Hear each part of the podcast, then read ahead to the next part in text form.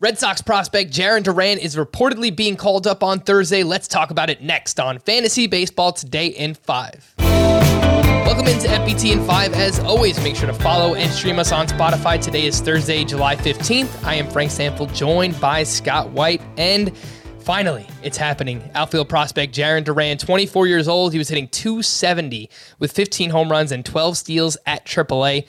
47% rostered. Scott, is Jarren Duran a must add in fantasy baseball?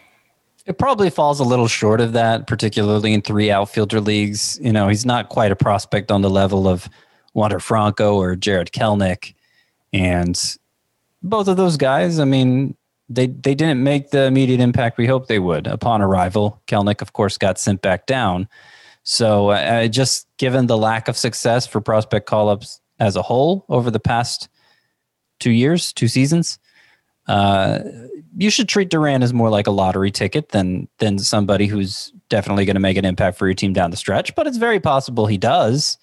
Potential five category contributor was r- really kind of uh, remade himself this year. It wasn't considered that much of a prospect, even even in the offseason. He didn't show up on many top 100 lists, but uh, made some changes to his swing last year. Worked with hitting guru Doug Latta uh, really uh, really tapped into his power more and became more of a power hitter instead of a slap hitting speedster. So, um, you know, everybody took notice in spring training, and now finally here he is. I'm surprised it took this long uh, with the Red Sox competing and having a clear opening in center field, but here he is, and hopefully he delivers. It also sounds like the Mariners' top prospect Jared Kelenic. Very similar mm-hmm. names there. Jared, Jaron. It sounds like Jared Kelenic could be recalled as well for the start of the second half. So, Scott, if you were choosing between the two, would you rather have Kelenic or Durant? Kelenic. Hey, Kelenic. I, I liked what I saw in his first stint up here. I know the final numbers didn't look great, but he did not seem overmatched for the first couple weeks on the job and kept the strikeout rate low and just had bad luck on balls in play. And I think kind of, things kind of unraveled from there. He started pressing.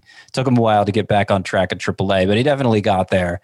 I think he has both a higher floor and a higher ceiling than Jarren Duran. The trade deadline is rapidly approaching. So let's talk about a few relievers that could be traded and then who might be the closer after those guys are traded away. And for the Texas Rangers, we know Ian Kennedy has 15 saves prime trade candidate. The reliever that I'm looking at here, Scott Spencer Patton. He's pitched in the eighth inning in their most recent save, and he's got pretty good numbers. Yeah, yeah. I mean, he hasn't been up for a long time, so those pretty good numbers could turn pretty bad pretty quickly. But there is nobody else in that Rangers bullpen who uh, who has a has a better claim to being next in line. We saw Ian Kennedy get hurt earlier, and really there was nobody to step in for him during that stretch he was out. So Spencer Patton, if you want to speculate on saves, he's not a bad idea. Uh, the next one up here, the Cubs, Craig Kimbrel, having an awesome season, 20 saves this year.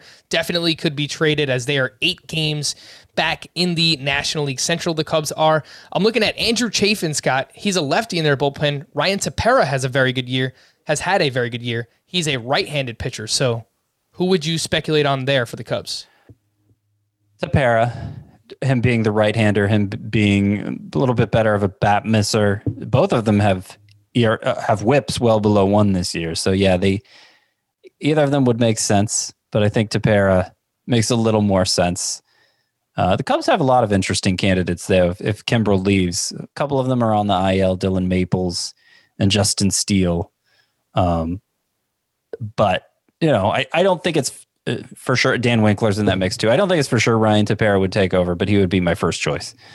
For the Pirates, we'll stick in the National League Central. Richard Rodri- Rodriguez has 12 saves this season, could be moved, and I believe Will Bednar would be the next man up. He has pitched in the eighth inning in each of the last two saves for the Pirates, and then the last two here in the National League Central for the Diamondbacks. Joakim Soria has their last three saves. Uh, Noe Ramirez has pitched in the eighth inning in two of those games. And then for the Rockies, Daniel Bard has 14 saves. Carlos Estevez has pitched in the eighth in three of their last four saves. I mean, th- these are, we're going real deep here, Scott, but do you have any differing opinion for the Diamondbacks or the Rockies? Not really, not really. We're speculating on saves for the second half, though, I I, I would look at Zach Britton, who's due back from the IL for the Yankees, and Aroldis Chapman, since since the crackdown on foreign substances began, has just been a disaster. His ERA has gone from about 0.5 to about 4.5 in a, in a month's time. And, and they really seem to be losing confidence in him at the end of games. And Zach Britton, of course, has been a good closer in the past. So if he's healthy, maybe he steps in. It's possible. For more extensive fantasy baseball coverage, listen to the Fantasy Baseball Today podcast on Spotify, Apple Podcast, Stitcher, your smart speakers, or anywhere else podcasts are found. And thanks for listening to Fantasy Baseball Today in 5. If you enjoyed the pod, please leave a five star review on Apple. We'll be back again tomorrow morning. Bye bye.